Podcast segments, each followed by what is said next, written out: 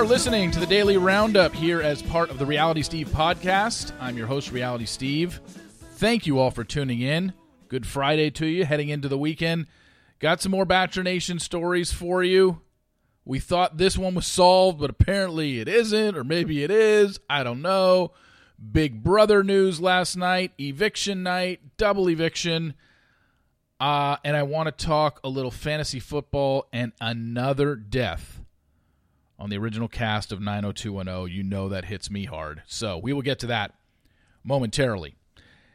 As you know, this podcast brought to you by Dame Products. Try adding a toy into the mix and discover new layers of pleasure you can share, plus sex that you will look forward to. Trust me on this one. When you think of vibrators, you think of Reality Steve. Use that code, Reality Steve. Take 15% off your first order at DameProducts.com. That's promo code Reality Steve to take 15% off your first order at DameProducts.com. So let's get right into it. Couple of things from yesterday's podcast. Once again, not that I misspoke, but I guess I wasn't making myself very clear on things. Happens a lot. I've noticed that when I do a 20 minute podcast every day now, I just say things.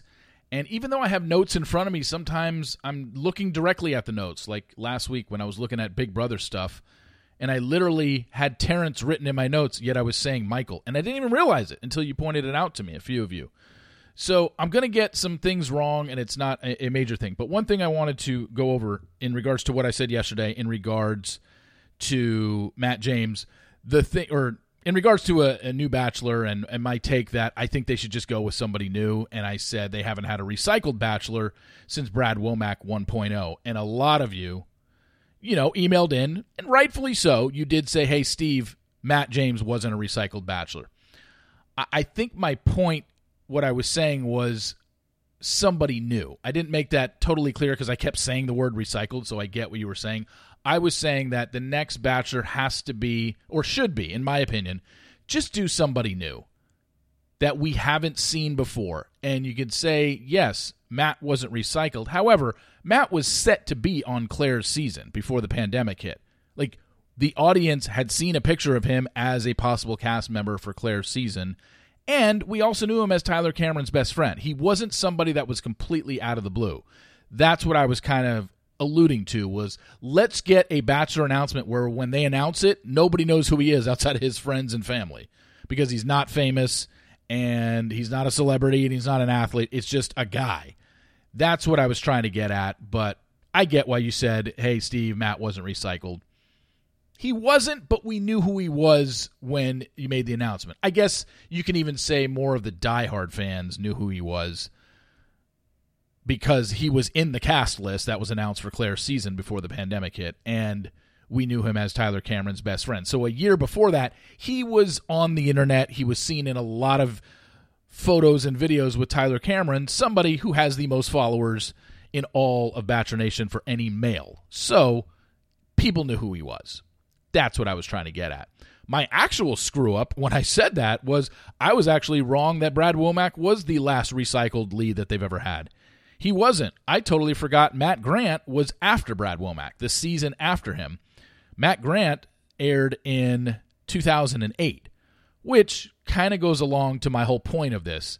2008 was the last time they announced a bachelor that nobody knew anything about. And they just said, here's our bachelor here's a guy from England. We fixed his teeth for you and spent $15,000 on it, and here he is.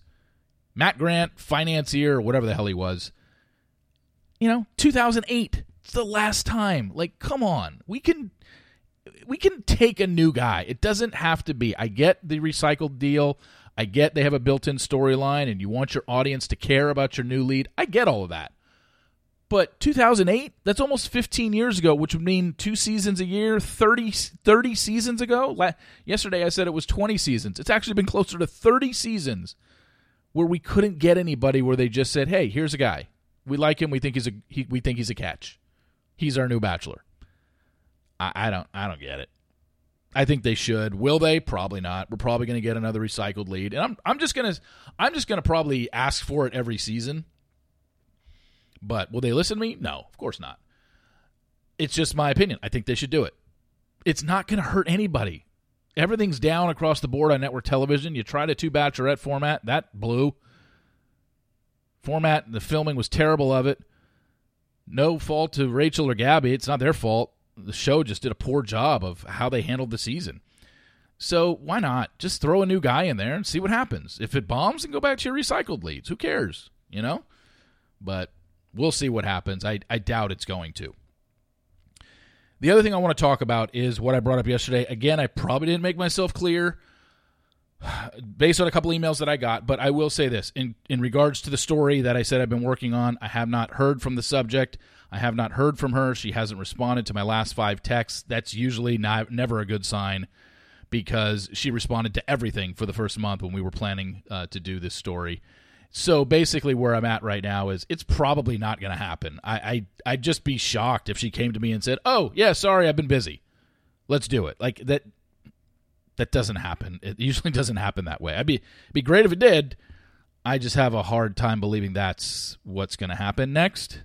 So, um, I did want to say, like I said yesterday, I was thinking, I was kind of thinking out loud of like, well, if we do it anonymously, is that something we can do?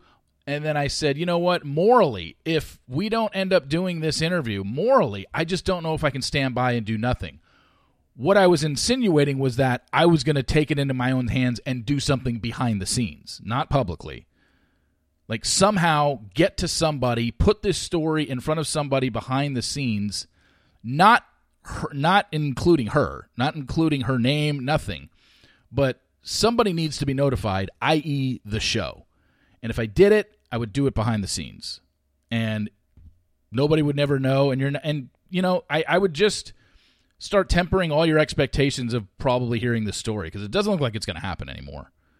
I, I can't force anybody to text me back. It's just not going to happen. So it's probably not going to happen. But morally, like I said, I, I want to. I can't just sit here and do nothing. And when I say that, that didn't mean I was going to go behind her back and post the story without her permission. No, I was saying morally, behind the scenes, I'm going to do something. What that is, there's a couple options I have, and I'm exploring those. So, unfortunately, I don't think it'll ever get out.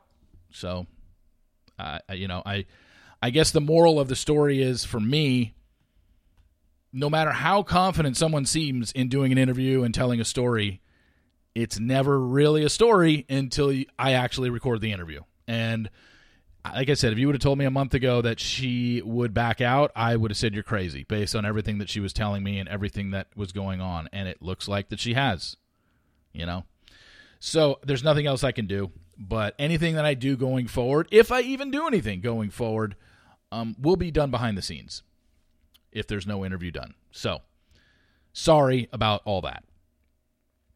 We move on to SlussGate. I thought this thing was over. So, for those that don't remember, back during the first season of the pandemic, Claire's season of The Bachelorette, which filmed in July, started filming in July of 2020. They pushed the season back. Obviously, it was supposed to start in March. That's when the pandemic hit. They pushed it back to July, and they did it in Palm Springs. Okay, we all know this, right? Her season started filming July 17th, I believe. And then we know Claire only lasted a couple weeks on the show and they brought Tayshia in. Well, a picture got out during that time, posted by Us Weekly, that Hannah Ann Sluss was on set in a golf cart. It certainly looked like Hannah Ann. She had a mask on, so you couldn't really tell, but hair color, body type, just sitting in the golf cart, it looked like Hannah Ann, and they reported it as Hannah Ann, so everybody just assumed, oh, Hannah Ann was in the golf cart. Now, we never understood why, because I went back and looked and Googled it. Us Weekly posted that August 4th. Tayshia had already taken over as the Bachelorette by then. So it even at the time when I saw it, I'm like, okay, yeah, that's probably Hannah Ann, but I don't know what she's doing there. Tayshia's already the Bachelorette. They're not going to do a double or triple Bachelorette because remember, Becca Kufrin was also seen there. So it never made any sense to me why she was there. Anyway, a couple weeks ago when Katie was doing her Q&A, she made a comment about um, you know, people were asking for tea and stuff like that. And Katie said something to the effect of, maybe not the hottest tea, but I laugh at y'all thinking you know who this is. And it was a screenshot of that picture of Hannah Ann in the golf cart, supposedly Hannah Ann in the golf cart. Claire followed up with, I was 10 feet away. I knew exactly who that is. So then SlussGate became a thing because everyone for two years just assumed it was Hannah Ann because that's what was reported. Katie and Claire se- seemingly insinuated that no, it wasn't. Well, yesterday, Hannah Ann goes on the whose podcast was it? I don't want to get it wrong here. Was it Clickbait's? Yeah, Clickbait's podcast. And she said, That was me. The funny part of it is that, like, I don't care. No one else cares. I think only a few people actually care. It's just not a big deal. No one has to believe me at all. But she thought calling the speculation was strange. She said, But if that's how someone wants to use their spare time, then go for it. I just thought it was funny because no one actually knows the real reason why I was there. So that's like the best part is people thinking they know the reason, but they actually don't. So I guess now we're back to, yeah, it was Hannah Ann, what we originally suspected the whole time. I think it was. She has no reason to lie two years later. I don't see what she gains by lying, considering she never even appeared on that season. She certainly wasn't the Bachelorette. I don't really get it, but she went on clickbait and said that. So now Hannah Ann, I guess, was that girl in La Quinta on the golf cart with the mask. Sounds like a game of Clue. But yeah, I believe her. I have no reason to lie. I don't know why Katie and and Claire decided to say what they did. I don't know. Maybe they maybe they're confused. Maybe they knew. But Hannah Ann went on and said that's me. So I guess there are probably going to be people out there that still choose not to believe her. I don't understand what she would have to lie about in this situation. I'm just wondering like she just came out yesterday on clickbait and admitted it was her. Great. But she can't even tell us why? she's certainly out of contract. That was 2 years ago. Why can't she just say, "Yeah, it was me. I was there for da da da da da. That's why I was there." It's like she's leaving people hanging by just not even saying it. Just let people know. I can't imagine it's that big of a deal. He never even showed up on that season. I don't get it. Anyway, that's it. I guess we are finally at the end of SlussGate. All right, moving on to Big Brother last night. Double eviction. And the only thing that was really up in the air to me last night, heading into the episode, was what was Terrance doing putting Kyle up? I still don't really understand why he put Kyle up. I heard his explanation last night. It didn't really make a lot of sense to me. If you were ultimately still targeting Joseph, I don't get it, but that's what ended up happening. We knew that Jasmine was going home in the Brochella house, and now we've got um, Joseph gone, which makes the most sense. Now, the question now becomes there's eight people left in the house. Technically, what six of them are non leftovers. That would be uh, Alyssa and Terrance But Terrance now knows about the leftovers, and it could be a thing that they just spent a week together and they're all gung ho. Yeah, yeah, alliance, alliance, alliance. And Terrance and Turner and Kyle and Alyssa really are going to go back into the house as a strong four, and all they would need to do is pull one person from the other side over, and they now have the 5 3 majority of what are they calling themselves? The after party? so now we got the leftovers, the after party. I mean, who knows if the after party is strong? It's strong right now because they literally just spent a week together outside. I'm sure there was bonding and happening and and whatnot, but you just don't know how many how many alliances have already fallen apart. The five steppers is done. They wanted the you know Monty and not Monte, um, Daniel and Nicole had made themselves the two person alliance that they named themselves in the first week of the show that said we're going all the way to the end and they you know didn't even make it to jury it's just everybody makes alliances and most of the time they don't work they get broken up so we'll see we'll see if Terrance, turner kyle and alyssa really stay together pull one person over if not two Michael and Brittany, and those six can control the game and get the next two out, which would be Monte and Taylor. But I, I don't know. I, I, I don't know where this is headed, but it sure is interesting. It's I, I've really enjoyed this season, and right now because he didn't get eliminated, Kyle has the biggest check mark on his resume for the season in terms of gameplay. Michael's been dominating in terms of strategy and comp wins but and HOHs and power veto, all this stuff. He's blowing everybody away on that. But Kyle just made the biggest move of the game, and it's worked at least through one eviction ceremony. We'll see what happens going forward, but it's going to be interesting to watch that. I'm I'm fired up because I'm really I'm really enjoying this season. I want to touch on something also that's being brought to my attention right now, and it's being out there on Instagram. A few of you have emailed me, and that's the whole clearing the lists for teachers. And here's my stance on it I don't have the time to do what Ashley Spivey does, and honestly, I don't. Ashley Spivey is pregnant. I believe she has COVID again right now, and yet here she is every single day putting lists together, emails together, giving you links to donate to teachers to help clear their lists for their school years. Go to Ashley Spivey's Instagram account if you want to help and donate in any sort of way. And my thing is that I just don't have the time to do this. I know a few of you teachers have emailed me and said, "Hey, can you share this?" And it's just like it's not that I don't want to share it. It's just that if I do one, I have to do a thousand because then I'm just isolating one or two, and it just doesn't I, and that never sits well with me because it doesn't. I don't know them personally. If it was somebody I knew personally, then I would do it. But I, I, I don't, I, I don't do it. I let Ashley do it, and I help by clearing some of the lists that Ashley puts out there. I cleared, I cleared two teachers' lists, and I'm probably going to do a third and maybe a fourth uh, in the next couple weeks because she's got a lot on her lists. And if you can donate in anything, you don't have to clear their whole list, but if you can donate a couple, you know, crayons or markers, whatever, there's so many teachers on that list. Go to her Instagram page. You'll see a link for a Google spreadsheet that has all the teachers that still need their list cleared. If you can donate in any way, that'd be huge. And that's my contribution to this. I'm sorry, I just don't have the time to personally retweet teachers who tweet at me and say, hey, can you help spread the word and clear my list? I just I, I think it's so admirable what Ad, Ashley does every season. So I'm going to support that, and I'm going to direct you to there because there's a lot of teachers on that list. Obviously, she can't do every teacher that's interested. That'd be physically impossible. But here's a woman who's pregnant and who just got COVID again. It seems like, and she's still doing this. All the props in the world to Ashley, and um, donate if you can. I wanted to um, touch on something that is prevalent this time of year, every year, and that's fantasy football. No, I'm not going to talk about my team that I drafted on Tuesday night, which is probably the greatest fantasy team ever drafted. No, I'm kidding. But no, what I'm saying is, I know a lot of you play fantasy football, and here's my tips for fantasy football. Not in terms of players, I'm not telling you who to draft or who the sleepers are or whatever.